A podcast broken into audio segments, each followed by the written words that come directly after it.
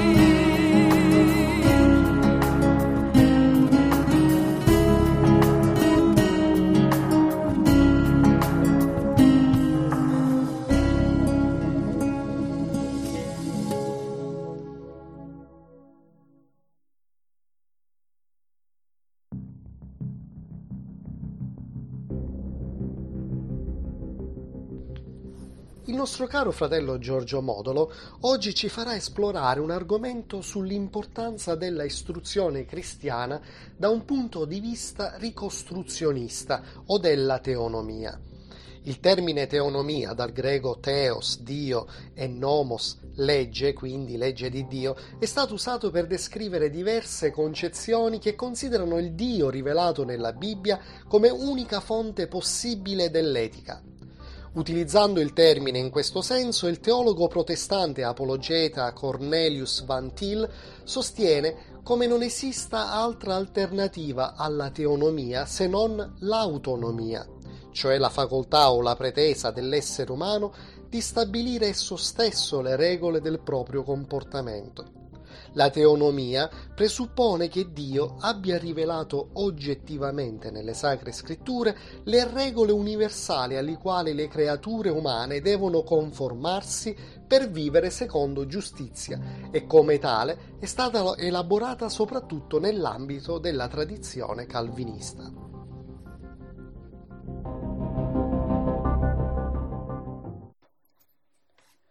Buongiorno a tutti, mi chiamo Giorgio Modolo, ho 66 anni, sono cristiano da 43 e credo che la cristianità possa e debba essere ricostruita. Questa serie si chiama appunto Le radici della ricostruzione. Questa è la presa di posizione numero uno, si intitola Il conflitto con lo Stato. Negli anni recenti, sotto l'influenza da un lato dell'umanesimo e dall'altro del pietismo, la Chiesa si è ritirata da molte delle sue storiche funzioni basilari. Ora, ove la Chiesa comincia a rivitalizzarsi e a riprendere il dovuto ministero, ne risulta il conflitto con lo Stato umanista. È importante perciò esaminare alcuni dei doveri storici necessari della Chiesa cristiana. La Chiesa può essere compresa in parte dalle parole che la Bibbia usa per descriverla. La parola fondamentale del Nuovo Testamento è assemblea o congregazione, in greco ecclesia, nel Vecchio Testamento Gahal ed Edah. Giacomo 2.2 chiama la Chiesa una sinagoga, sebbene questa parola sia tradotta con assemblea o adunanza. Nel Vecchio Testamento il governo della sinagoga era esercitato da anziani o presbiteri. Questo ufficio continua nella sinagoga cristiana con gli stessi requisiti basilari per quell'ufficio richiesti dalla sinagoga, 1 Timoteo 3, da 1 a 13, eccetera. Il clero del Vecchio Testamento era diviso in due classi, sacerdoti e leviti. Il lavoro del sacerdote consisteva essenzialmente nei sacrifici e le offerte. Per i cristiani questo aspetto del ministero dell'Antico Testamento terminò con Cristo. Perfino quelle denominazioni che chiamano i loro chierici sacerdoti lo fanno con una differenza tale che il sacerdozio del Vecchio Testamento è considerato finito. Invece, la funzione del ministero levitico era l'istruzione. Come risultato, l'educazione era basilare alla vita della sinagoga e del ministero levitico. Un noto proverbio ebraico dice che un uomo che non abbia insegnato al proprio figlio la Torah, cioè il Vecchio Testamento, e un mestiere, ne ha fatto un ladro. Di conseguenza, Israele era unica nell'antichità in virtù dell'educazione pressoché universale prodotta dal ministero della sinagoga. Lo storico del primo secolo, Giuseppe Flavio, scrisse che la scuola ebraica ebbe le proprie origini con Mosè. E di Mosè scrisse, egli comandò di istruire i figli negli elementi della conoscenza, ad insegnare loro a camminare secondo le leggi e di conoscere le opere dei loro padri. Quest'ultima affinché potessero imitarli, la prima affinché crescendo con le leggi potessero non trasgredirle né avere la scusa dell'ignoranza. Mentre la maggior parte degli studiosi sono scettici riguardo ad un'origine mosaica per le scuole, è chiaro che Deuteronomio è fortemente interessato all'istruzione sia di adulti che di bambini. L'influenza di questa regola di vita fu grande. Il famoso rabbino Hillel sosteneva che un uomo ignorante, ignorante cioè della Torah, non può essere veramente pio, Maggiore l'insegnamento della legge, maggiore la vita. Più scuola, più saggezza. Maggiore il consiglio e più ragionevole l'azione. Questo livello educativo, qui cito Barclay, lasciò il proprio marchio profondamente impresso sul mondo perché in ultima analisi mira ad educare il bambino in modo da renderlo adatto ad essere un servo di Dio, è un'istruzione di figli per Dio. La Chiesa primitiva, la Chiesa medievale, la Chiesa della Riforma e le Chiese fondamentaliste e ortodosse contemporanee cercano di continuare questo antico mandato educativo. Come ha indicato un noto teologo, la Chiesa è il reame di dominio in cui il Signore risorto continua ad operare. La Chiesa primitiva entrò in conflitto con Roma perché Roma cercava di autorizzare, regolare, controllare e tassare tutte le religioni e la Chiesa rifiutò di sottomettersi ai controlli.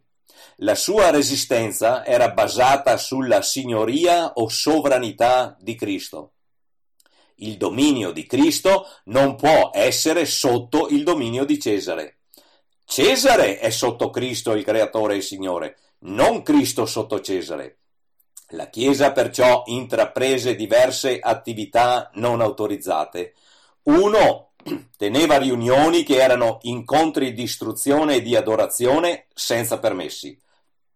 2. Raccoglieva bambini abbandonati come parte della sua opposizione all'aborto e li dava a varie famiglie della Chiesa, li allevava ed istruiva, venivano mantenuti anche degli orfanatrofi. 3. A motivo della natura levitica della Chiesa, molto presto cominciarono ad essere costruiti centri di istruzione, biblioteche e scuole. Più tardi si svilupparono scuole cattedrali e università. La dottrina della libertà accademica è un cimelio dei giorni in cui l'accademia era parte della Chiesa e delle sue funzioni e perciò aveva diritto alle relative immunità. Quanto seriamente questo aspetto fosse considerato come basilare alla vita della Chiesa appare dal fatto che, a partire dal III secolo, non appena venivano costruite delle chiese, biblioteche e scuole ne facevano parte. Lo storico cristiano Bingham, citando da Eusebio, Girolamo, Agostino e Basilio, scrisse C'erano tali luoghi anticamente attigui a molte chiese, dal tempo in cui le chiese cominciarono ad essere erette tra i cristiani. Bingham fa riferimento anche ad un canone attribuito al sesto concilio ecumenico, quello di Costantinopoli nel 680-681 d.C., in cui si richiedeva che i presbiteri in città e villaggi rurali mantenessero scuole per tutti i bambini. E aggiunse, riassumendo tutte le evidenze, possiamo concludere che le scuole erano anticamente molto comunemente accessorie sia alle cattedrali che alle chiese di campagna. Si può trovare difetto nell'affermazione di Bingham solo sul merito che non erano accessorie, ma un aspetto basilare della vita della Chiesa, sia che fossero separate dalla Chiesa o al suo interno. Le tendenze altamente ecclesiastiche di Bingham lo portano a sottolineare maggiormente la vita liturgica della Chiesa piuttosto che quella educazionale. Molti studiosi critici negherebbero che le scuole esistessero ad una data così precoce. Troppo spesso i loro presupposti assumono una Chiesa senza radici, cioè una Chiesa senza sullo sfondo e come sua origine la realtà della sinagoga e delle vita. Inoltre non bisogna dimenticare che il cristianesimo è la religione del libro, la Bibbia. Saper leggere e scrivere e l'istruzione erano perciò concomitanti naturali della conversione? Ma non è tutto. Essere la religione del libro significò che furono fatte traduzioni in varie lingue e per fare in modo che fossero lette fu sollecitata l'istruzione. In Armenia fu creato un alfabeto per la traduzione della Bibbia e una nuova cultura si sviluppò come risultato del nuovo apprendimento in quel nuovo alfabeto della Bibbia. È vero che invasioni, guerre, l'arretratezza di molti dei popoli appena convertiti, come nel nord Europa, a volte rallentarono lo sviluppo di scuole e dell'apprendimento, ma è chiaro che uno, il cristianesimo considerò l'istruzione basilare alla sua vita e una necessaria funzione della Chiesa e due, L'istruzione nel mondo occidentale è uno sviluppo unico nella storia e una figlia della Chiesa. Inoltre dobbiamo ricordare che nella Chiesa primitiva il servizio del culto era levitico o istruttivo. Alla conclusione dell'istruzione o sermone c'erano domande designate a mettere gli ascoltatori in grado di acclarare punti difficili o mal compresi. Poiché non tutti i partecipanti erano credenti, ma talvolta erano visitatori, oppure erano il marito o la moglie non credenti di un cristiano, certe volte le domande potevano essere contenziose. Alle donne era proibito intraprendere questi dibattiti o sfidare il pastore o l'insegnante. Paolo dice tacciano le vostre donne nelle chiese perché non è loro permesso di parlare, ma devono essere sottomesse come dice anche la legge e se vogliono imparare qualche cosa interroghino i propri mariti a casa perché è vergognoso per le donne parlare in chiesa. Prima Corinzi 14, 34, 35. Il punto è che la Chiesa stessa nel Nuovo Testamento era più una scuola che un tempio. La Riforma e più tardi il Puritanesimo riportarono negli incontri di Chiesa questa enfasi sull'istruzione. Questa enfasi storica si sta nuovamente delineando. In alcuni servizi di culto del mattino negli Stati Uniti è stato ripreso il formato domanda e risposta. Esso è più comune nei servizi serali. Ancora di più, oggi molte chiese statunitensi stanno stabilendo scuole come basilari alla vita della chiesa stessa, a volte come scuole ecclesiali, altre volte come entità separate. Queste, queste sono spesso scuole primarie e secondarie, licei, biblici, seminari e così via. Queste non sono considerate innovazioni né attività estranee alla Chiesa, ma anzi sono considerate centrali ad essa. Ogni qualvolta e ogni dove c'è o c'è stato un approfondimento del fondamento veterotestamentario della fede cristiana, insieme con un'enfasi sulla signoria e sovranità di Gesù Cristo, c'è un corrispondente e necessario sviluppo della natura levitica del ministero, ovvero il suo aspetto educazionale. A quel punto l'educazione diviene essenziale al ministero. L'avvertimento di Geremia 10.2 non imparate a seguire la via delle nazioni viene preso seriamente. Viene sottolineato pure un altro fattore. Il battesimo, secondo il tipo di denominazione, implica un voto, un giuramento esplicito o implicito che il battezzato, sotto pena di maledizione, è proprietà di Gesù Cristo. Egli e i suoi figli devono essere istruiti nella parola del Signore. Una volta era comune richiedere a tutti i cristiani battezzati di mandare i propri figli in scuole della Chiesa e molti ruderi di scuole cristiane e qualche museo nelle valli valdesi lo ricordano tutt'oggi.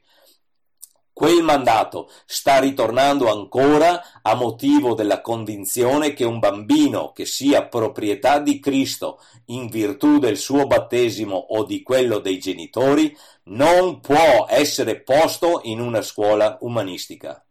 Ne è risultato il movimento delle scuole cristiane e della scuola genitoriale.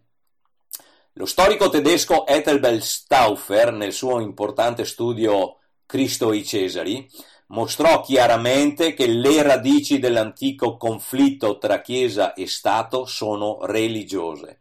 Dove lo Stato dichiari di essere Dio in terra, dichiarerà la propria sovranità e cercherà di controllare ogni area di vita e di pensiero una società libera diventa impossibile. La dichiarazione cristiana non è che la Chiesa è sovrana sul mondo, poiché non lo è.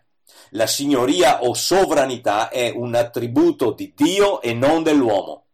Ma i cristiani sostinano che la Chiesa deve essere libera dai controlli dello Stato o di qualsiasi altro agente, perché è il reame di dominio in cui il Signore risorto continua ad operare. Questa ostinazione cristiana include inoltre una negazione della dottrina della sovranità dello Stato. La stessa parola sovranità è assente nella Costituzione degli Stati Uniti a motivo del contesto teologico di quel periodo è invece presente nella Costituzione italiana che nominalmente la affida al popolo anche se effettivamente è ostaggio dei partiti. In ogni caso è attribuita erroneamente all'uomo anziché a Dio e questo rende conto per l'avanzata dello Stato su tutte le aree di vita che Dio affida invece agli individui o alle famiglie. In Italia la scuola è stata per 1500 anni nelle mani della Chiesa.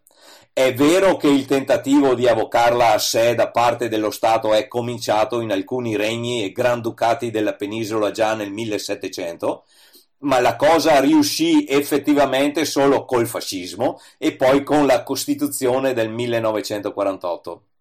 Naturalmente, tanto dai tempi del fascismo che dal varo della Costituzione attuale, il governo italiano ha costantemente avanzato dichiarazioni di sovranità sempre più stringenti e invasive, allo stesso tempo è diventato sempre più umanistico nella sua prospettiva della legge ed ha fermamente stabilito l'umanesimo quale religione delle scuole pubbliche o statali, soppiantando la religione di un cristianesimo cattolico esso stesso già molto intriso di umanesimo. La novità nel conflitto che auspico scopi anche in Italia non è che la Chiesa o i genitori cristiani stiano rivendicando delle immunità o diritti storicamente nuovi, ma che lo Stato italiano sta rivendicando una giurisdizione mai esercitata o esistente precedentemente. La novità è da parte dello Stato e un prodotto, è un prodotto della sua rivendicazione della sovranità questa rivendicazione pone lo Stato in un corso di collisione con la Chiesa e ancor di più con Dio, il solo sovrano. Ad ogni modo, sull'istruzione dei figli, la Costituzione italiana lascia ancora uno spazio di giurisdizione ai genitori, seppur limitato dalle direttive del MIUR, spazio che finora gli evangelicali non hanno voluto utilizzare, Anzi, se hanno fatto qualche lotta si sono spesi per una maggiore laicità della scuola che si è tradotta in ancor maggiore umanismo.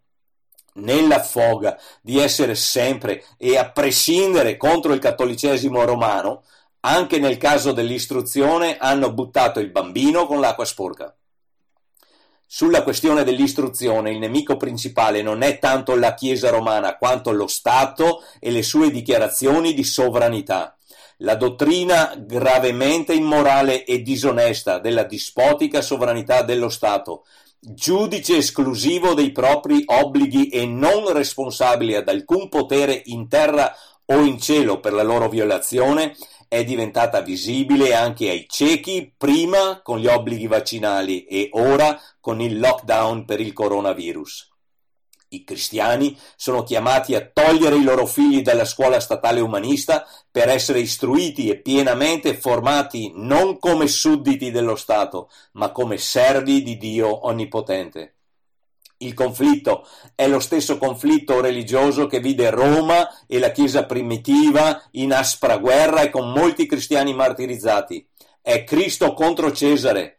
Per il cristiano non può esserci compromesso. Ciò che è in palio non è la sua proprietà, il suo interesse o il suo reddito, ma il dominio di Cristo, quel reame di dominio in cui il Signore risorto continua ad operare.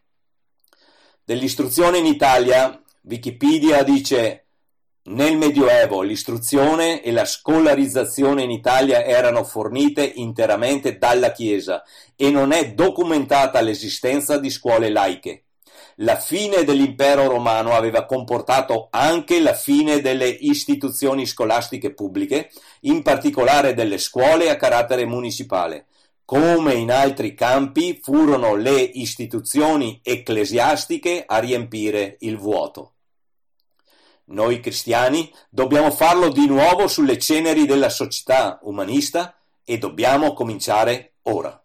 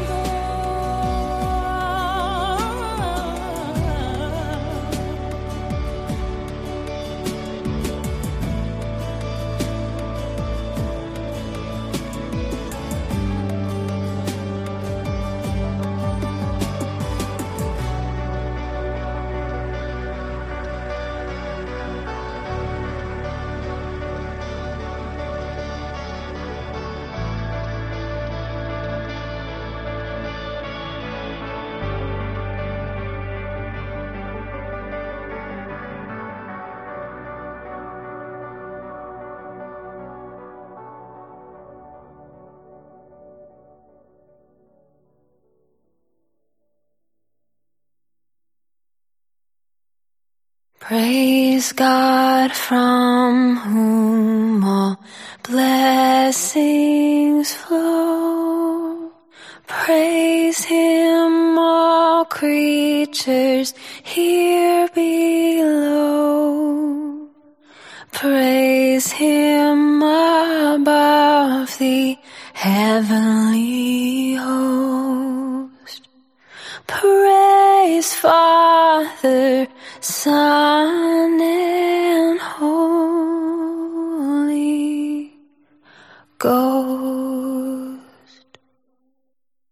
Vi ringraziamo per l'ascolto del nostro podcast, confidando nel vostro gradimento e sperando che la nostra trasmissione di oggi vi abbia recato un beneficio spirituale. Se avete domande, consigli, suggerimenti o critiche, scriveteci a questo indirizzo cristiani nel Regno Unito chiocciolagmail.com. Vi risponderemo volentieri. Vi diamo appuntamento alla prossima settimana con un'altra puntata di Istruire a viva voce. Che Dio sia con tutti voi e vi benedica.